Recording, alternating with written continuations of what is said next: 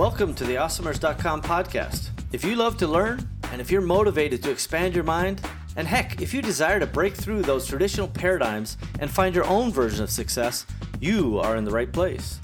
Awesomers around the world are on a journey to improve their lives and the lives of those around them.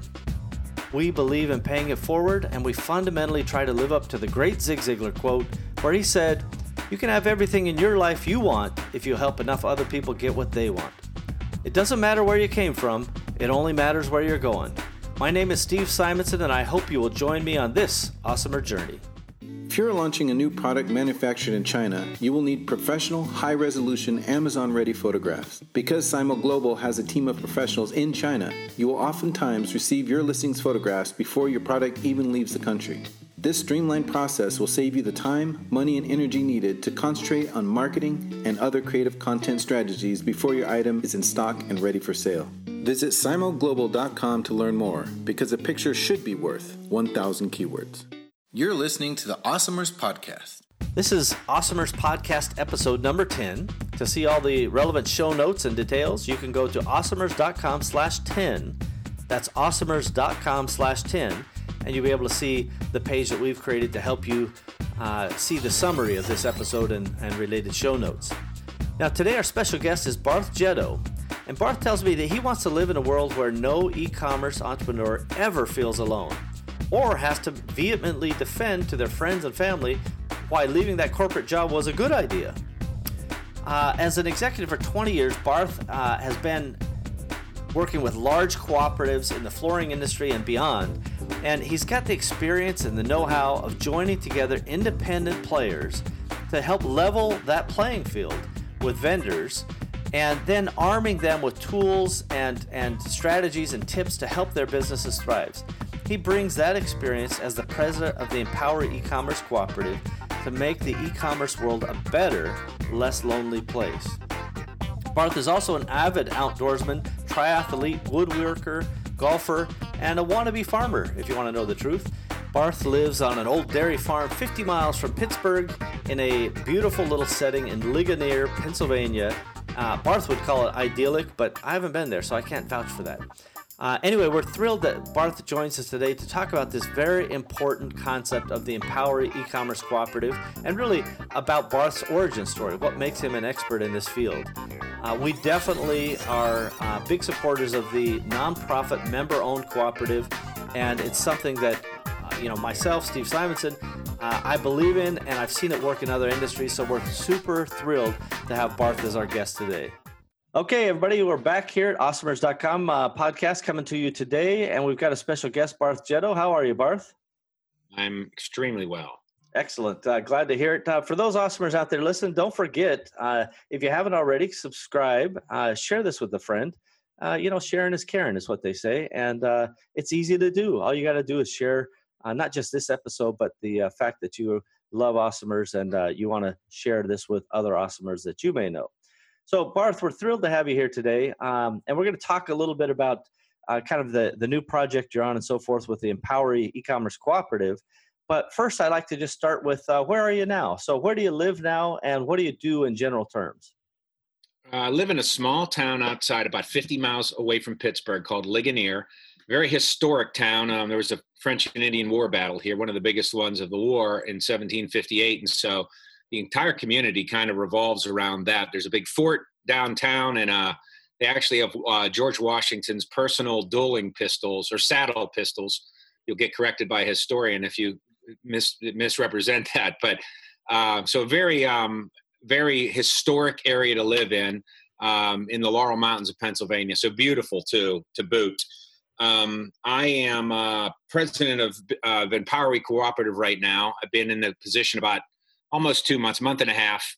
And we'll talk about that a little bit later. But you know, work remotely, have a great team around the country, and uh, we're ready to be awesomers in every way. I love it. Yeah, and I tell you that uh, yeah, full disclosure that I am a member of Empowery, uh, and it's partly uh, my idea to bring it to, to life, and and uh, amongst others, to try to to have a way that a nonprofit cooperative of members. So all the members own the cooperative, and it's a nonprofit uh, can join together to to get better buying power and things like that. We'll dive into that a little bit, but just full disclosure that I am a member. I did pay to become a member, by the way, and uh, it's something that I truly believe in, and and ultimately I'm the uh, financial backer until it uh, can stand on its own. So uh, there's a little uh, a disclosure for everybody. Uh, now that we kind of know, uh, you know, where Barth lives and kind of what he's up to, everybody should know in the show notes that we'll have all the the right links to the things we talk about, Uh, websites uh, and and the like. So don't feel like you need to take uh, notes. You'll be able to find those in the show notes later on. Um, all right. So before we dive into your kind of deep background, we're going to take a quick commercial break here. Our sponsors need to uh, tell us a very important message, so we'll be right back. Hey, Amazon Marketplace professionals, this is Parsimony ERP, and we get one question over and over. Can you please tell me exactly what Parsimony does? Well, we'll try, but this is only a 30 second spot, so we're going to have to hurry.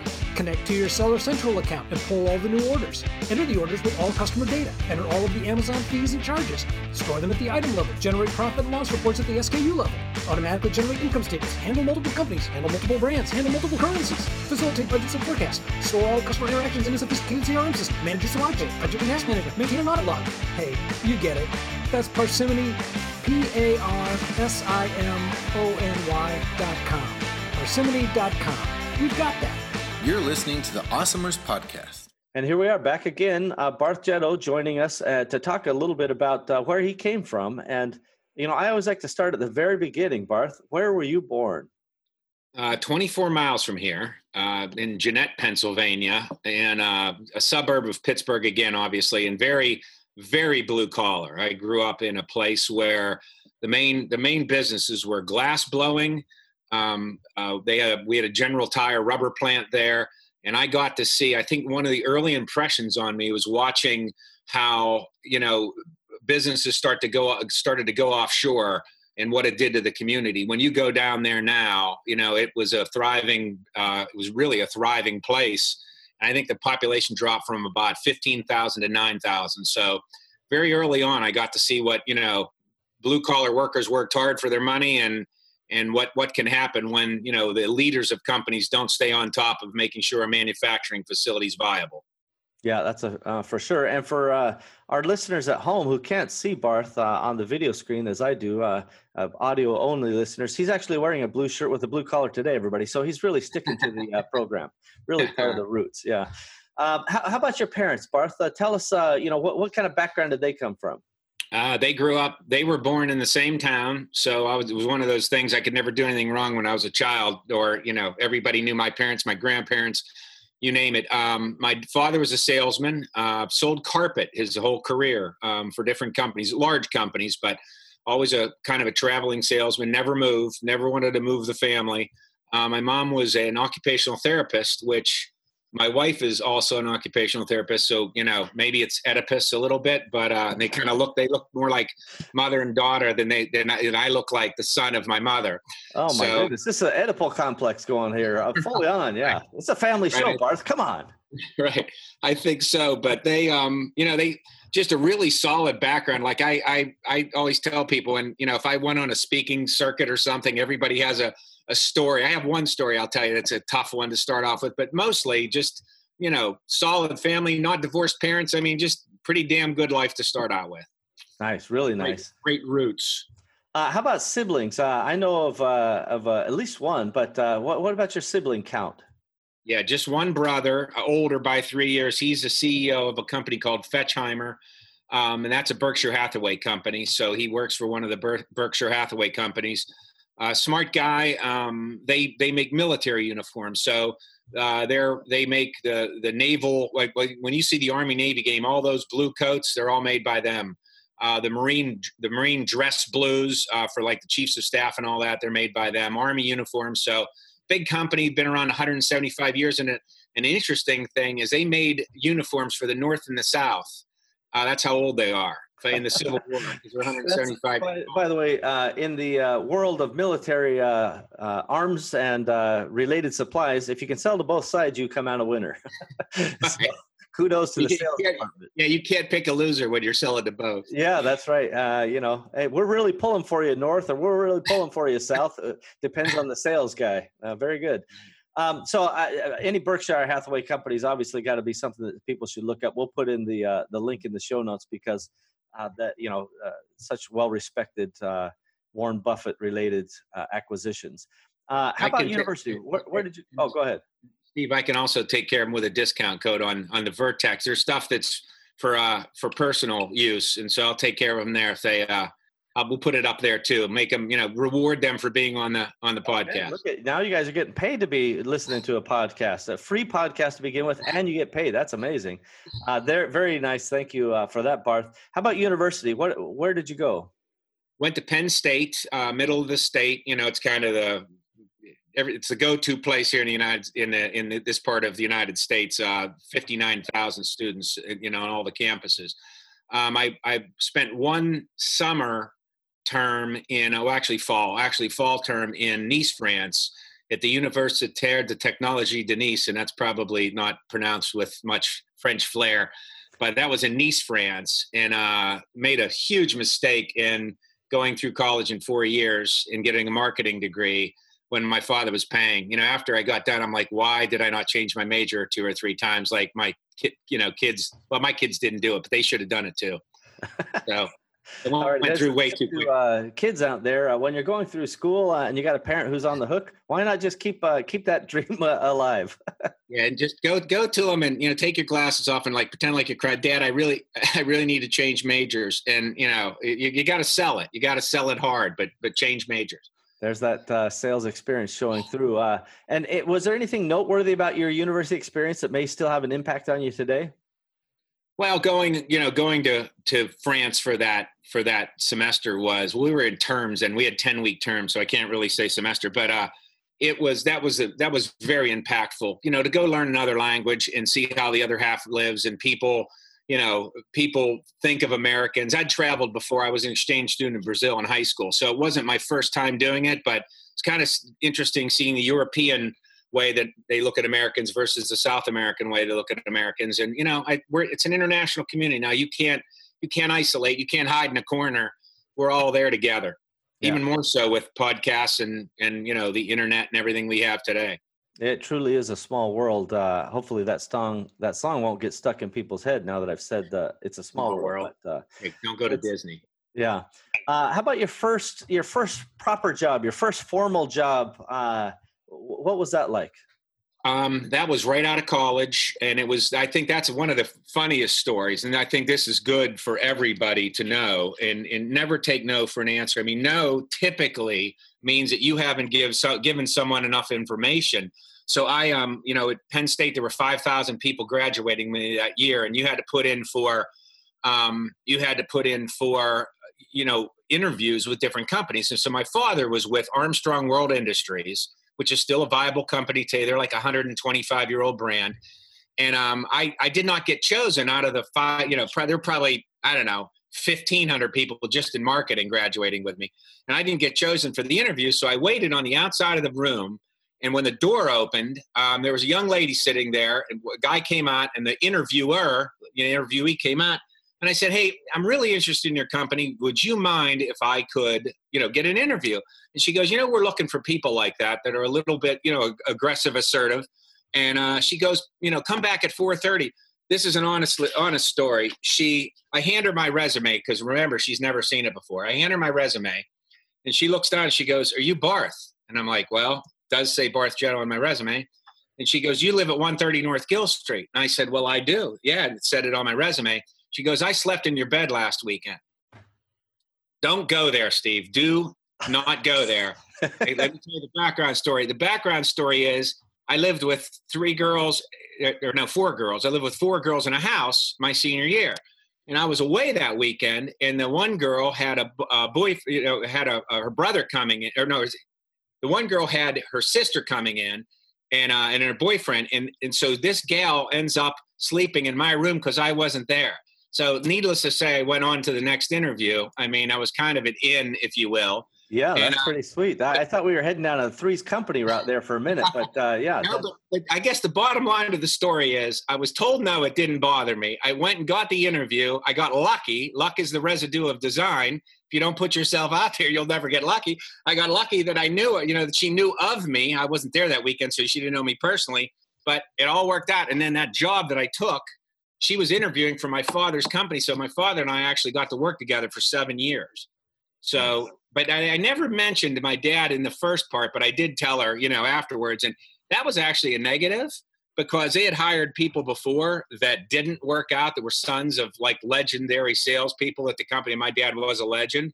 And, uh, you know, it really, um, it was a kind of a negative for me in a way, but I overcame that too somehow. So, and Armstrong's a great company, great beginning, great training, and, a, you know, great place to sow my, sow my oats. Yeah, very, very uh, famous in that particular industry for having uh, comprehensive training and uh, kind of deep uh, roots in bringing people from out of school and into a productive uh, selling unit. I presume you were were you in sales or marketing or how, what was the role exactly? Sales. Yeah, I had I they put me in South Louisiana. I had South Louisiana, South Mississippi because I just got back from France. So I knew French, and you know, there's a big, big K, you know, C- Cajun contingent down there that speaks French, and it did help me quite a bit. Some of them, some places I'd go, the, the business people always spoke English, but the customers would walk in sometime and very, very broken English, more French than English.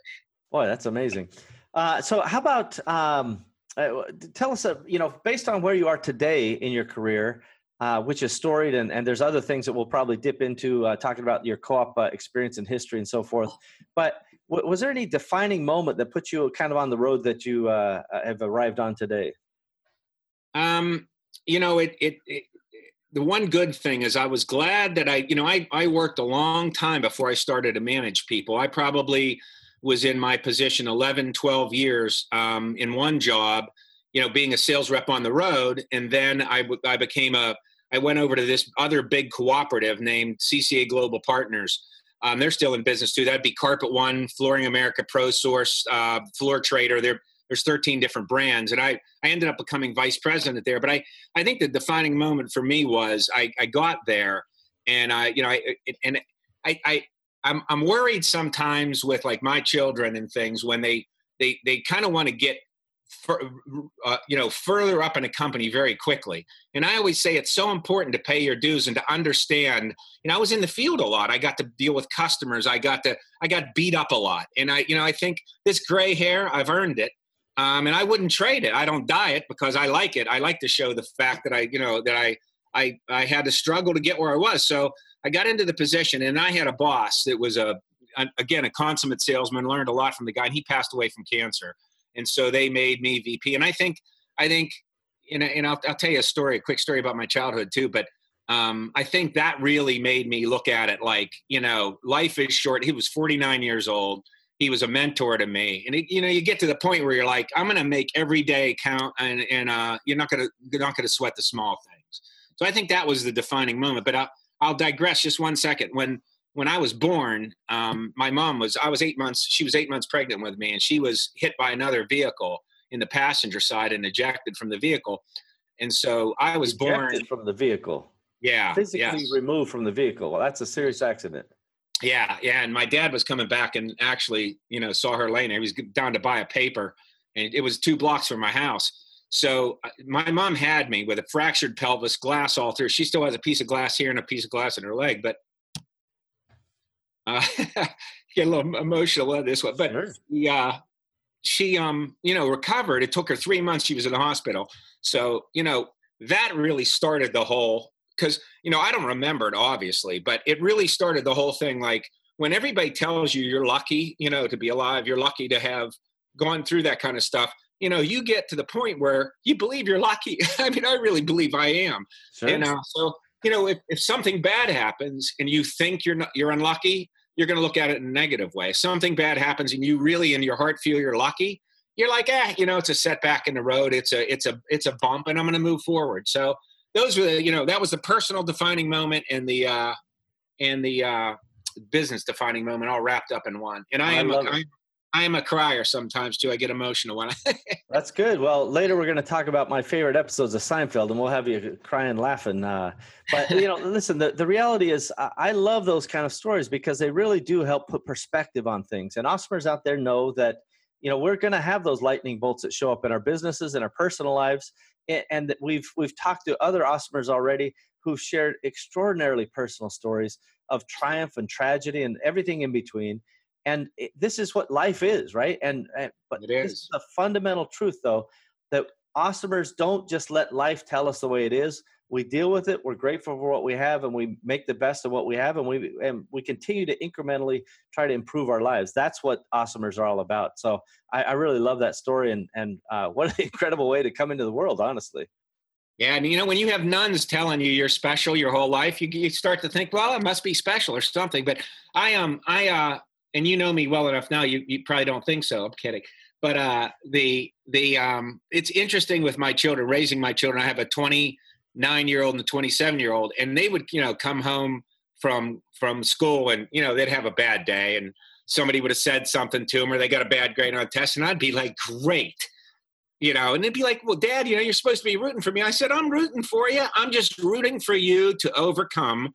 It, bad stuff's going to happen, people. I mean, it is going to happen. And, you know, just slough it off. And I always tell people if you have one more day to live, you know, you have a chance to change the world. You have a chance to, to turn it around if you have one more day.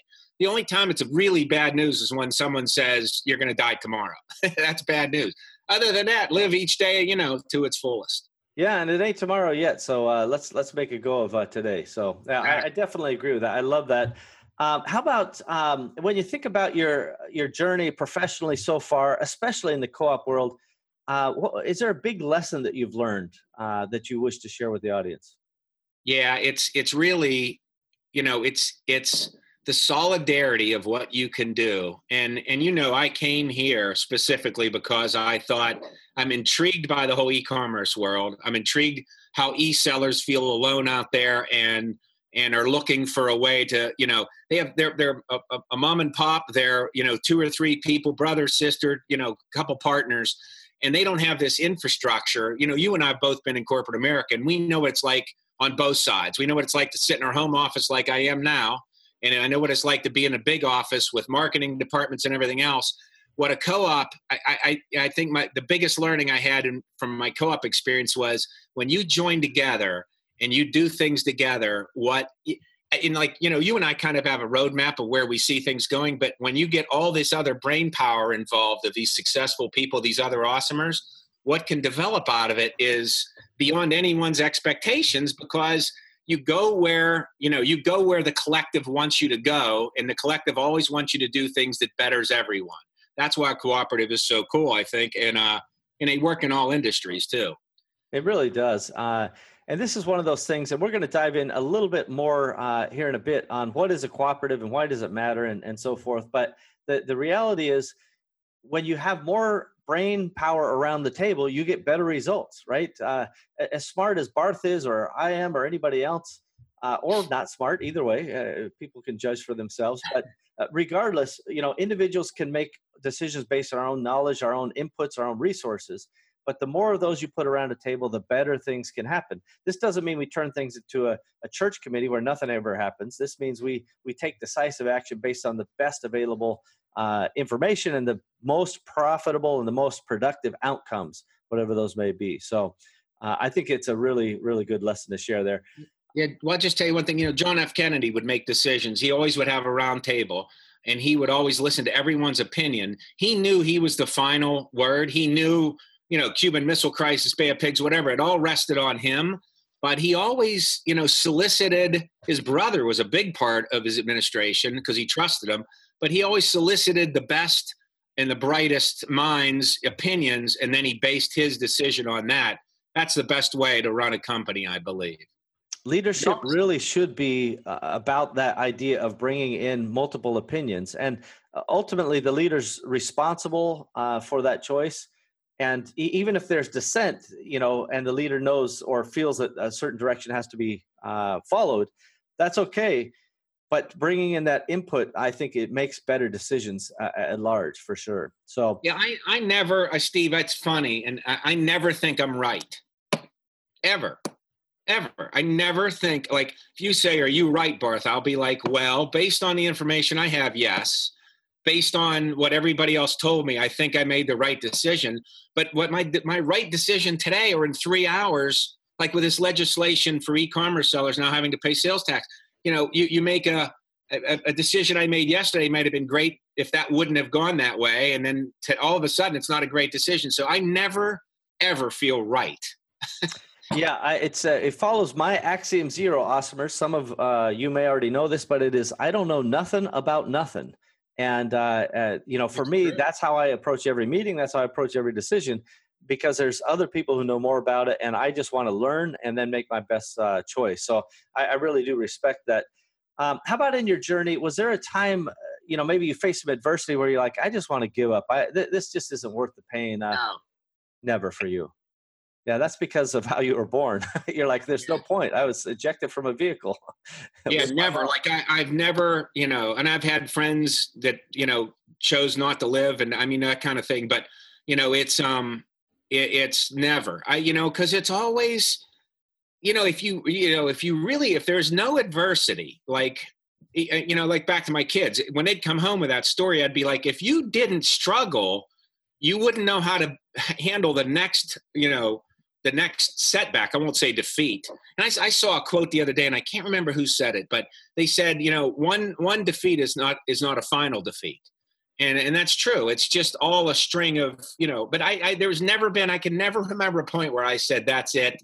You know i i, I give up on my business career because you know in sales and i love it. I think you know the awesomers out there watching this can tell that i i you know you could probably i ooze that i love people. I ooze that i you know i love to you know to share my story but um, you know, it's so much fun to walk in and, and develop relationships with people. And that's why I co-op, back to the co-op thing, because the members own us, like back in my past world at CCA, um, you know, you, you, you, you care about them anyway because they're, you know, they're, you know, they're people. You care about them because they're buying things through your group, but they also own you and they're kind of, they're the, we, we look at ourselves in a co-op as the, as the sailors and the, the the members are actually have their hand on the tiller. So we're swabbing the decks, we're setting the sails, we're repairing things, um, and but the but the captain's telling us which way to go, and that's so so you know in the co-op world it was always so much fun to get close to people, and and I, I'd be helping them fix their issues, so it never it always like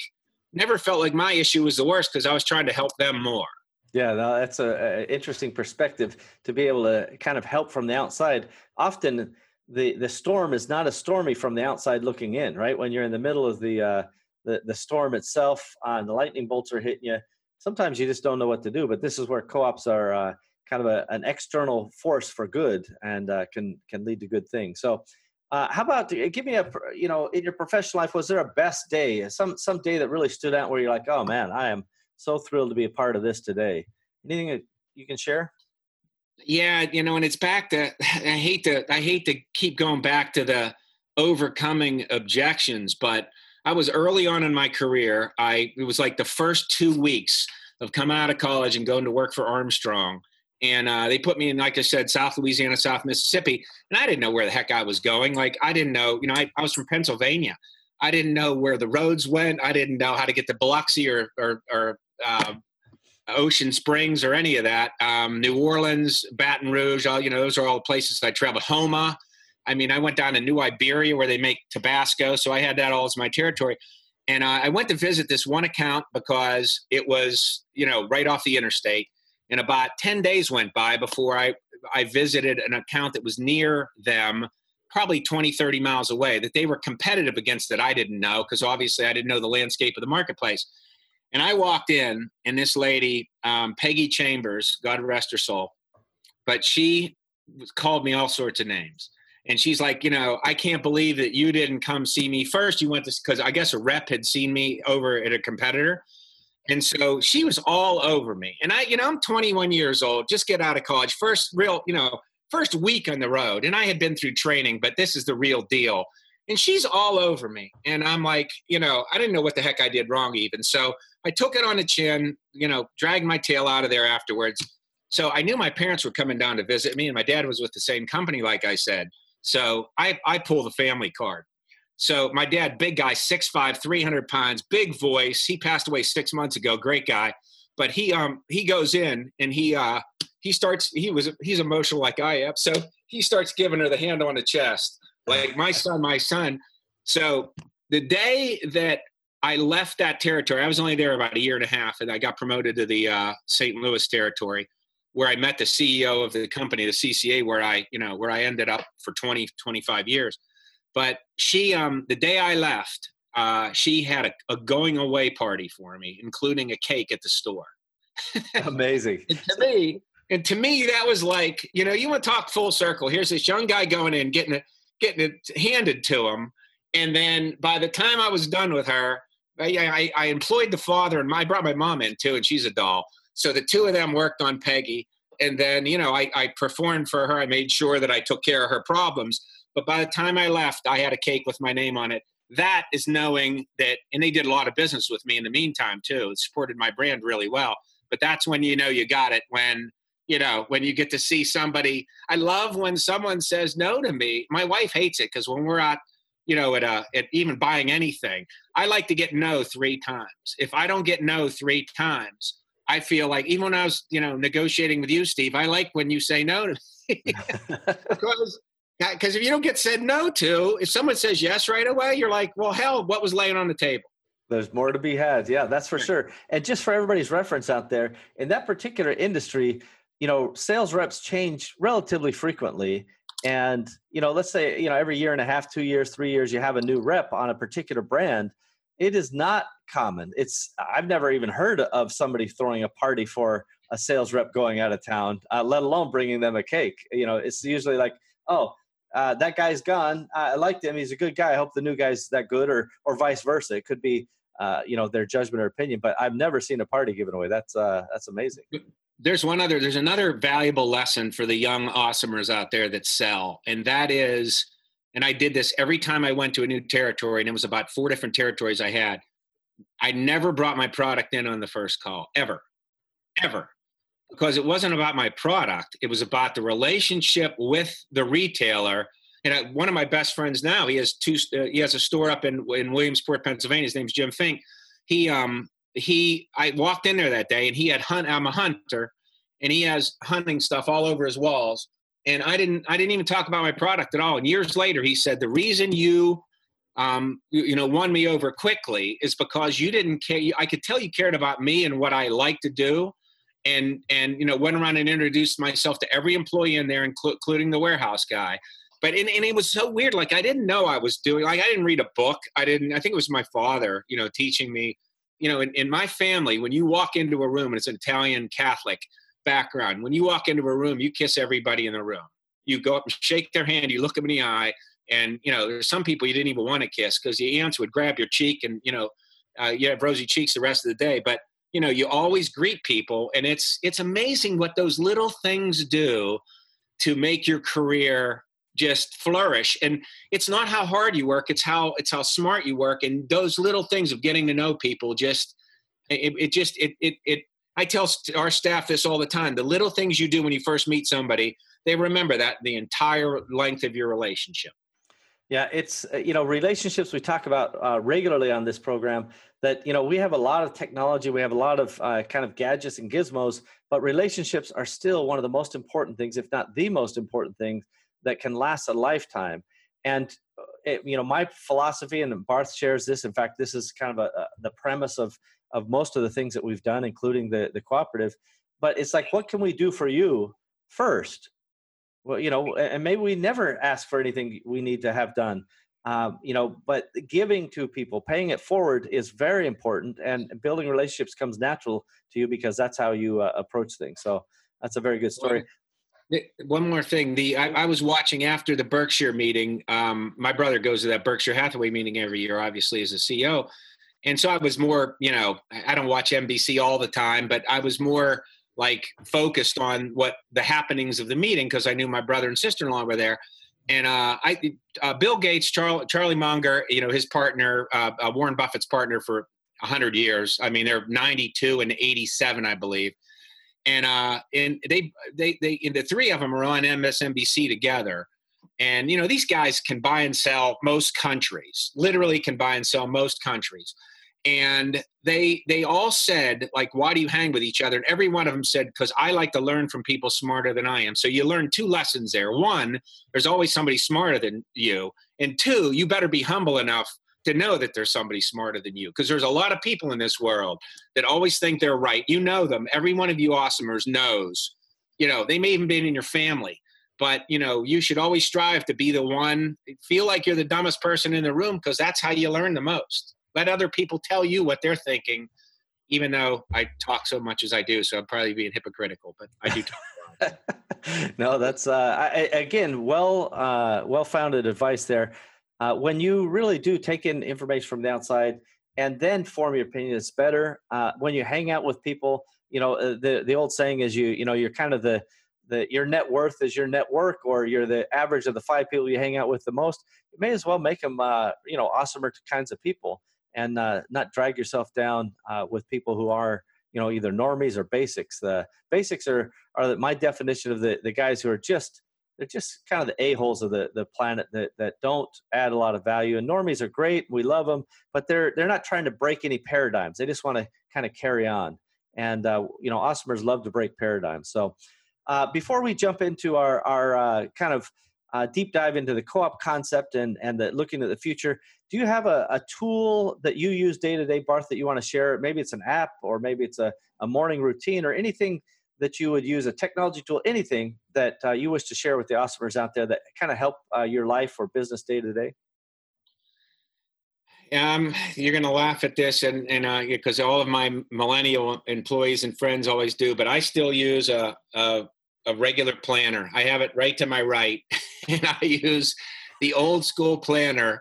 And I don't know. I like to see things written. I think sometimes with with technology and and look at its screens all day, you kind of lose. You know, you, you, my my son is a was an English major, and you know I can't remember how he put it, but you know, books, the flesh, the pages were the flesh, and the ink was the blood. And uh, so I, I still write a lot of things down. I um, you know, I'm all, especially you know now with with in the e-commerce world that I've that I've jumped into, I'm using so much more technology. Um, uh, I use actually a CRM that we're developing called Persimmony. I use that a lot um, and that's actually better. Uh, better CRM than was uh, we we used my last company. We used um, Pipedrive. Oh man, that's a that's a tough one. I mean, it's a it's a commercial off the shelf product, but it's really bad. So so that's really the way I run my life. Um, and, but I I still believe in paper. Um, and I still believe you know, I use apps all the time, but I still believe in writing things down every once in a while because it jogs my memory more.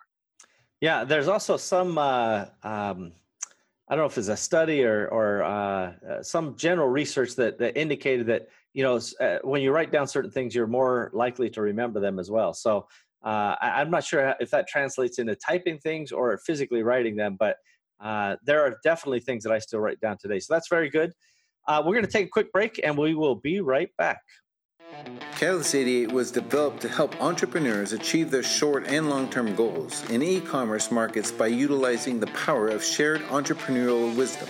Entrepreneurship is nothing if not lessons to be learned. Learn from others, learn from us. I guarantee that we will learn from you. Visit catalyst88.com because your success is our success. A giddy up. You're listening to the Awesomers Podcast.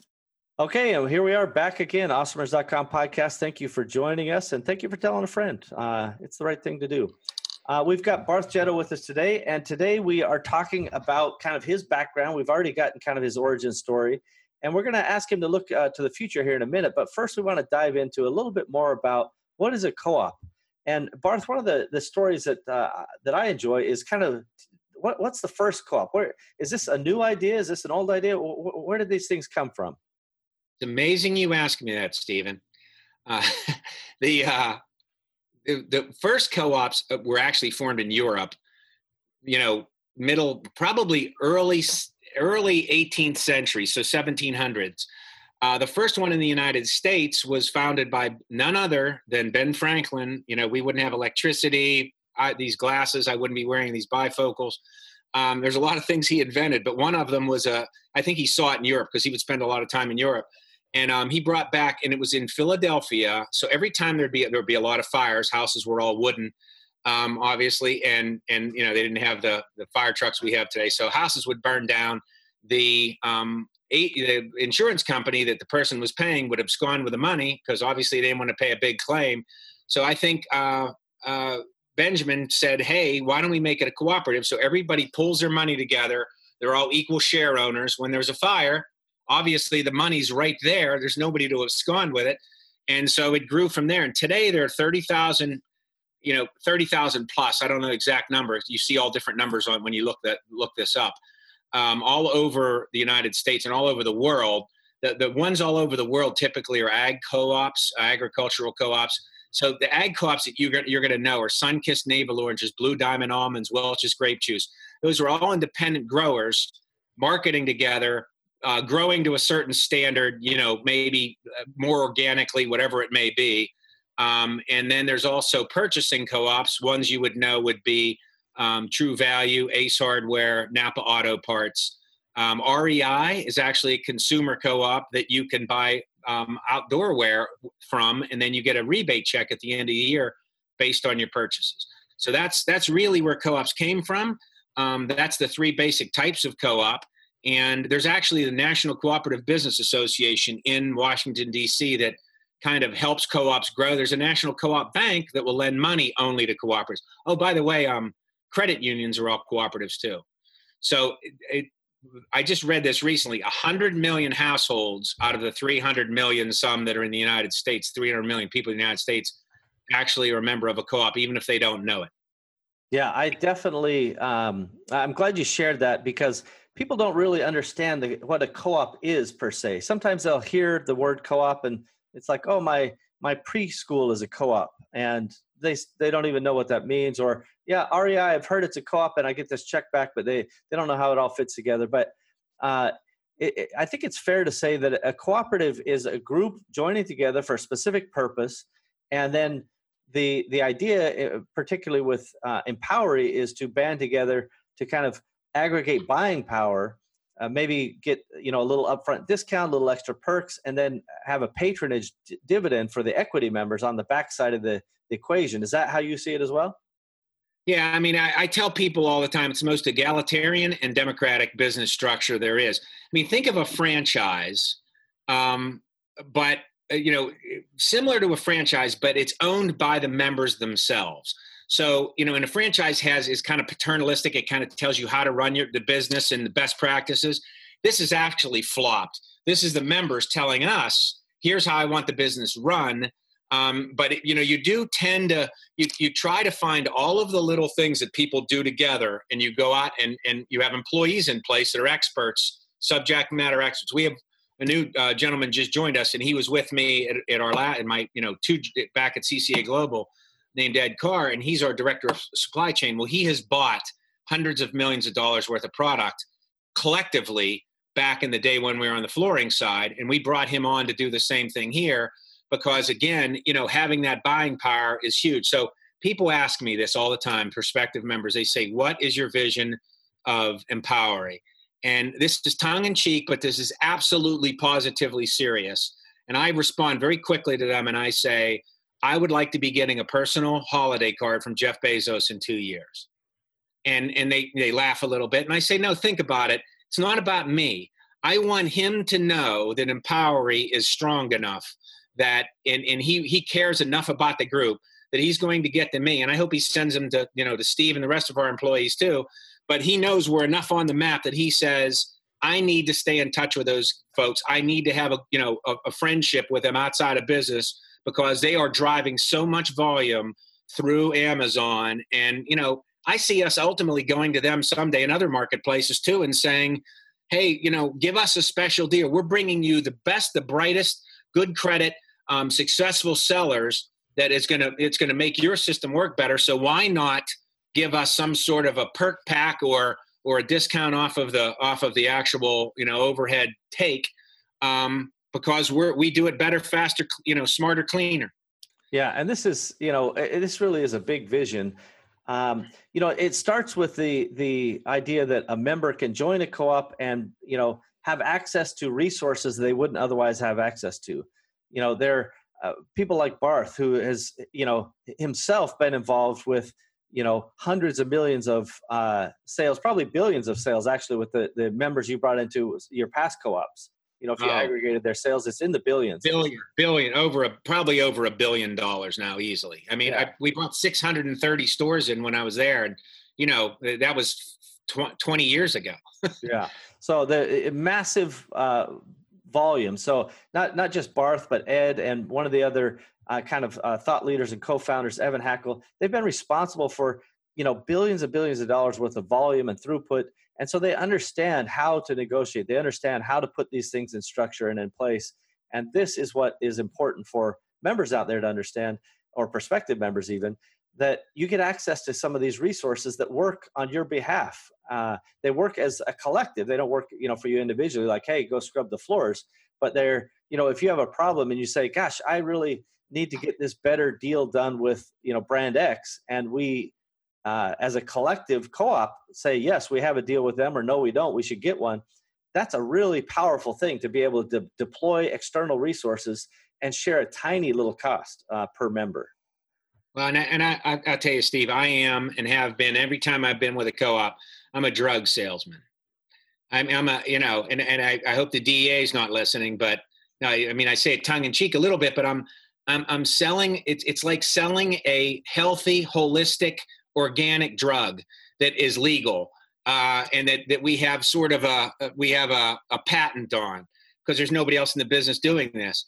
But you know people get addicted to it because especially in the e-commerce world where i'm really finding there's a lot of loneliness and you know oh my god did i make the right decision? And who do i go to to you know i, I i'm not a financial person and my business is doing two million dollars a month now and i you know I, I need a i need a cfo i need somebody to talk to you know in this business you see very successful companies like uh, amazing selling machine and those type folks uh, all unbelievably good organizations and necessary because collectively the knowledge is so important. Well, take them, take a group like that, and add in executives that that you know that you guys all are responsible basically for hiring, and and and and you own it. So you have you have all that professionalism that these groups that that that are out in the industry today and but you own you own the company too so you're getting best of the both best of both worlds and when when one member, it's like being in a neighborhood. If you know, you know that when someone they break their foot and you're going to go cut your neighbor's grass, you know um, that when you do so, something happens to you, they're going to be overcutting yours. Same thing in a cooperative. You have a you have a problem, you have an issue. Everybody's going to come to your aid because they know when they have an issue that they're going to be looking back for your assistance too. It's a big well, this, family. Yeah, this this um, is one of those kind of intangibles, but it's such an important thing when you think about a community that you know first of all the isolation uh, that you can feel as an entrepreneur is difficult especially e-commerce guys. Uh, often those who are amazon cornerstone businesses these people are you know focused primarily on amazon as they're starting uh, out. The you know i always uh, point to the you know the guy or the gal and their cat in the basement. This is the uh, executive team. That's that can be a lonely situation and so by you know being a part of a community and being a part of a co-op that you you know kind of own that community uh, it, it helps everybody to share best practices. Nobody wins, nobody loses. Everybody just, oh, I guess everybody wins uh, in that context. So it's a really powerful thing. Yeah, and, and we're really inclusive, not exclusive. Like, I, I hope we can have great relationships with the ASMs of the world, with um, you know a lot of the vendors that are out there. I mean, we're just trying to make it better for everyone else. We're not trying to take anyone else's business. We're not trying to, you know, we're, we're not trying to infringe on any other any other business type. We're just trying to have a a repository for all the best practices and subject matter knowledge you can as an e-commerce um, e-seller. And we're also just trying to make it. We're, we're, we're trying to have a place where you can go feel safe I mean, we, we should be the place where any any e-seller goes when they're when they're stressed, when they when they don't know the answer to a question. Start here first because a lot of times we're not going to know the answer. I mean, Steve knows a lot about e-selling and and e-commerce, but he doesn't know everything. But we sure in the heck know somebody that does. you know, if you have when you get up to a thousand, two thousand members, there are going to be a hell of a lot of of brain power there to help and uh, that's really where we're going with it. So obviously, I'm excited and, and enthusiastic, but almost evangelistic, because I've seen it work before. This isn't my first rodeo. Yeah, it's uh, it is really great, and the, again, this is the, one of the best parts is there's no adversarial uh, line drawing here. any of these. What's companies, that? What do you, what do you mean? There's no. I, am kidding. That's right. Well, between Barth and I, there is a. uh, yeah, he's my nemesis. But uh, outside of that, in the co-op, yeah, there's uh, there really is no adversarial uh, activity because.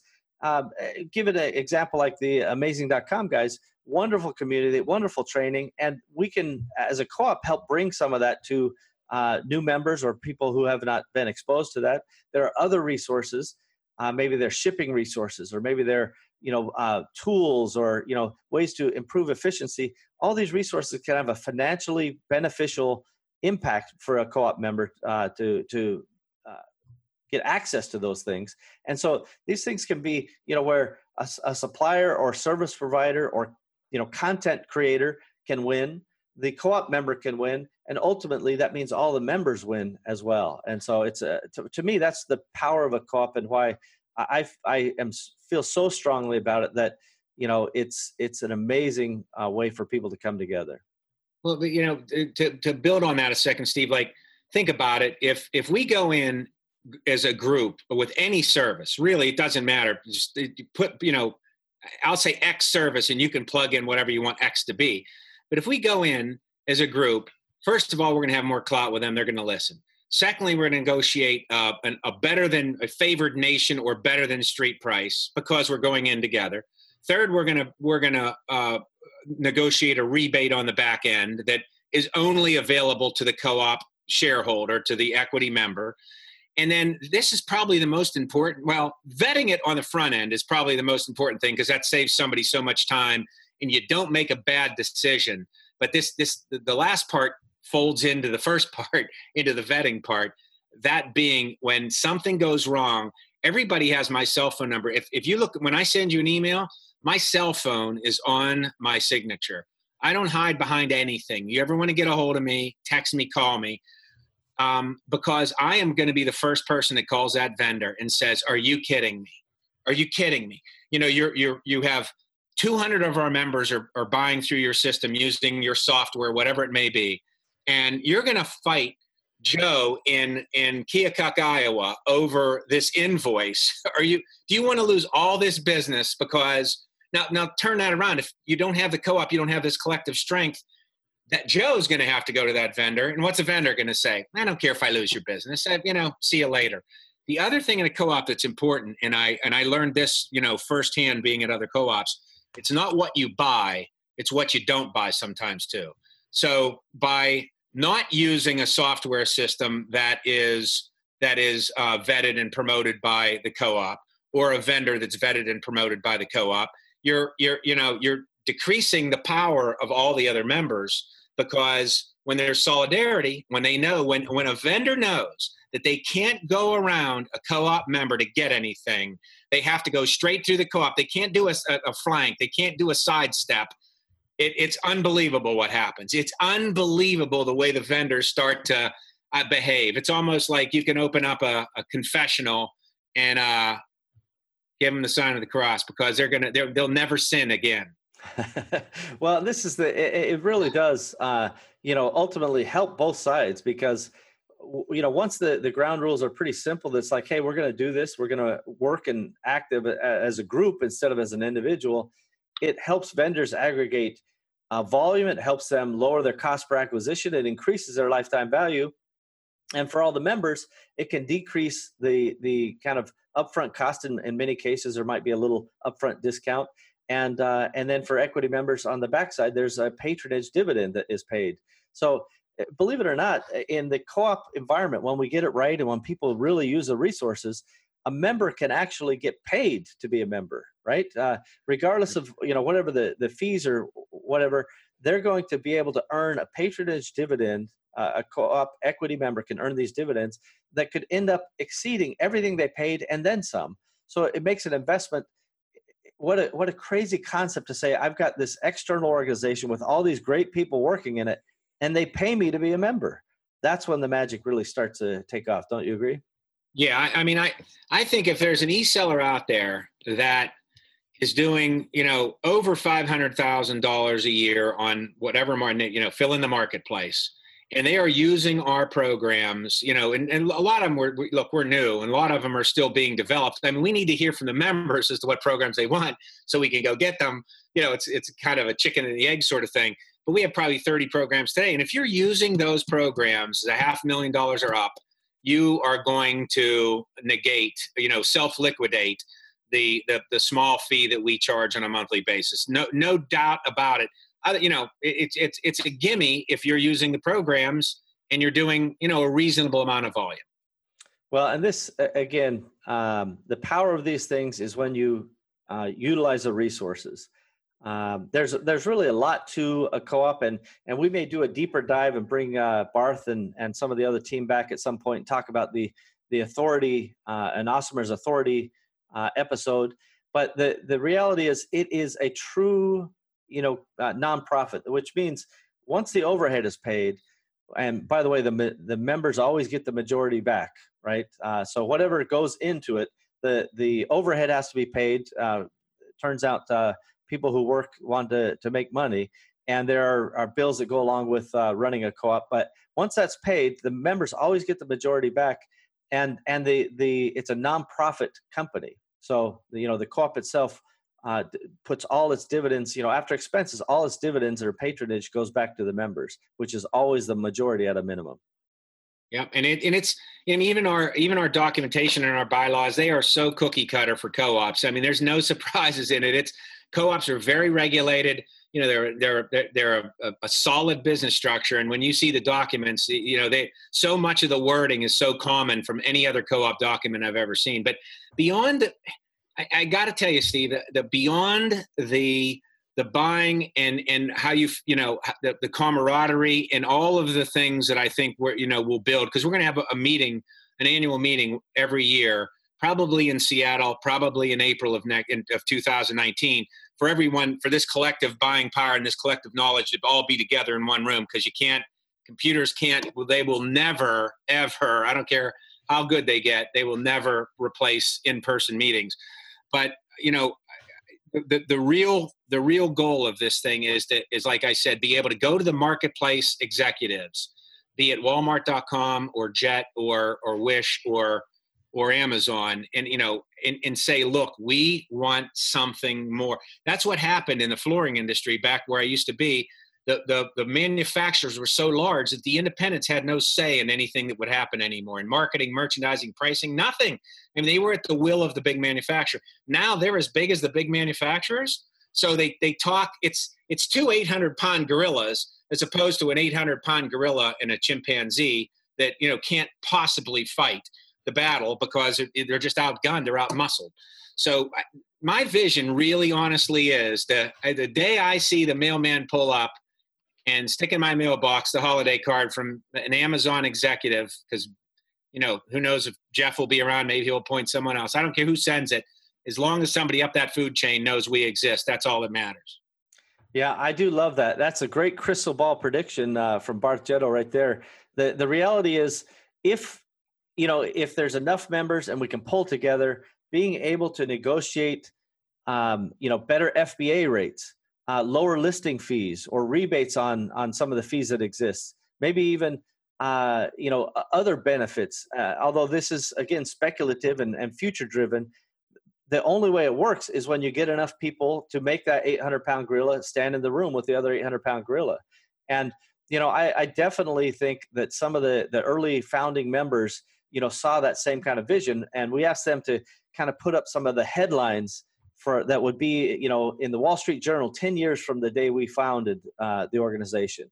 You know what what would that look like? And many of the headlines were were you know driven to you know Amazon capitulates you know after Empowery um, you know goes on strike uh, you know or something like that. And you know uh, there's a lot of great vision from the the founding members. And I, I do think that it is possible. I know it's possible. And it's just a oh, matter of getting it done.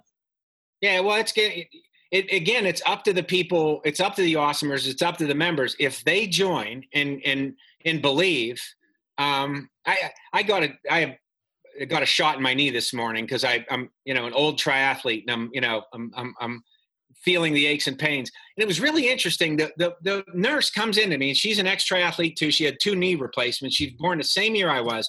And she said, when I put this shot in your knee, she goes, You have to believe. She said, If you don't believe it's going to work, it's not going to work. You have to believe it's going to work. It's the first time a healthcare professional ever told me that. And I was like, you know what? I believe it's going to work because I believe in almost any. You know, I'm, I'm a optimistic person, but I think my daggone knee's feeling better already. I got to go run right now. But um, I, I got to tell you one other thing too, because we're running slow on time. The only person I don't think I, I think I mentioned my wife, my brother, my mother, my father, uh, my son, but my daughter um, had a baby uh, on the 11th, I think it was. And yeah, very uh, recently. 11 days in. So Emily, there's a shout out to you too. I, I almost forgot to if she watches this, she'll be like, "Why didn't you say anything about me?" So she's been busy uh, having a little one on the way. um, well, listen, it, it, has been great having you. I definitely, you know, in the show notes we'll have the the information, but you know, how can people uh, find you know more about Empowery and, and contact you? Can obviously visit the website empowery.com. Um, can I, you know, we have Facebook channel. They can go there.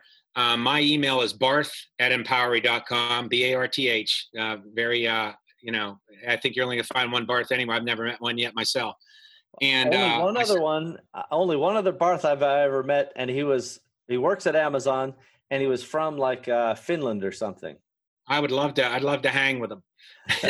yeah. I have a lot of stories to tell. But um, and you know, so you can go either either way. And I, will just tell you, my cell phone 603-674-1260, 603-674-1260. And I, you know, much to my wife's dismay, it's always on. Um, and uh, you know, I, I I'm an early riser, unfortunately too. But would love to talk to you and uh and go out there and be awesome let the prank calls begin everyone. This will be fun.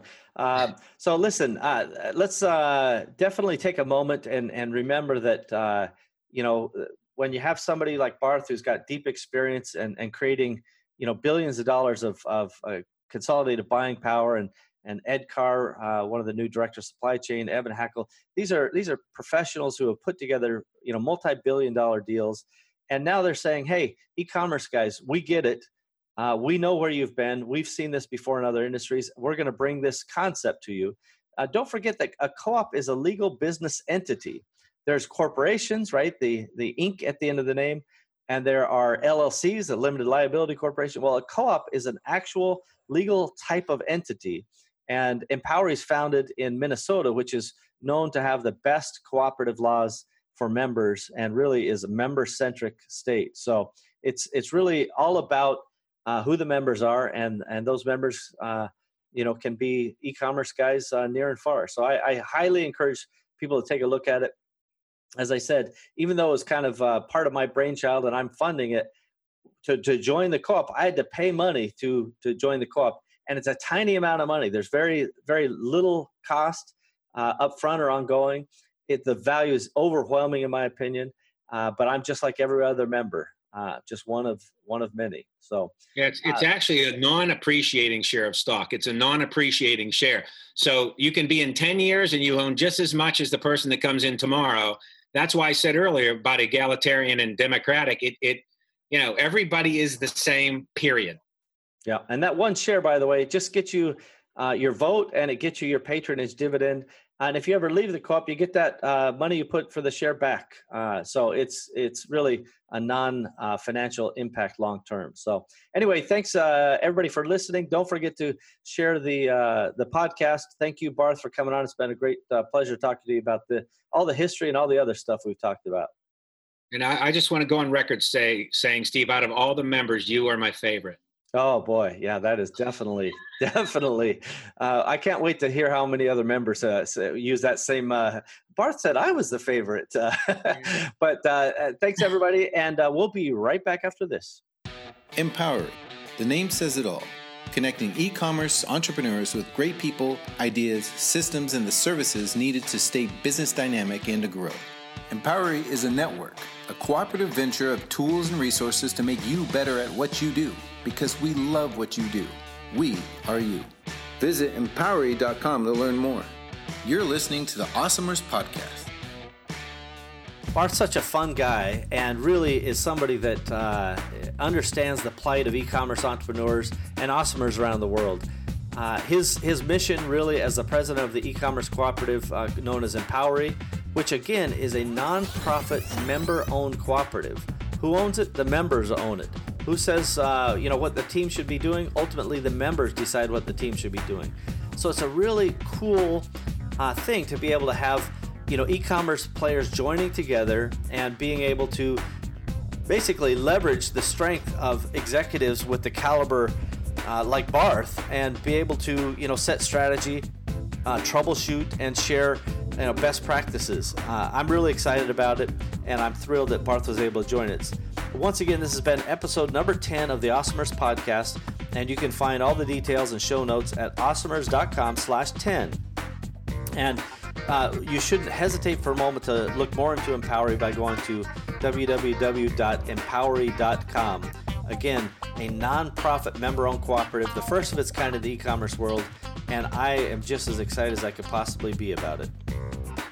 Well, we've done it again, everybody. We have another episode of the Awesomers podcast ready for the world. Thank you for joining us, and we hope that you've enjoyed our program today. Now is a good time to take a moment to subscribe, like, and share this podcast.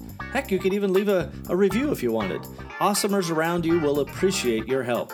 It's only with your participation and sharing that we'll be able to achieve our goals. Our success is literally in your hands. Thank you again for joining us. We are at your service. Find out more about me, Steve Simonson, our guest, team, and all the other Awesomers involved at awesomers.com. Thank you again.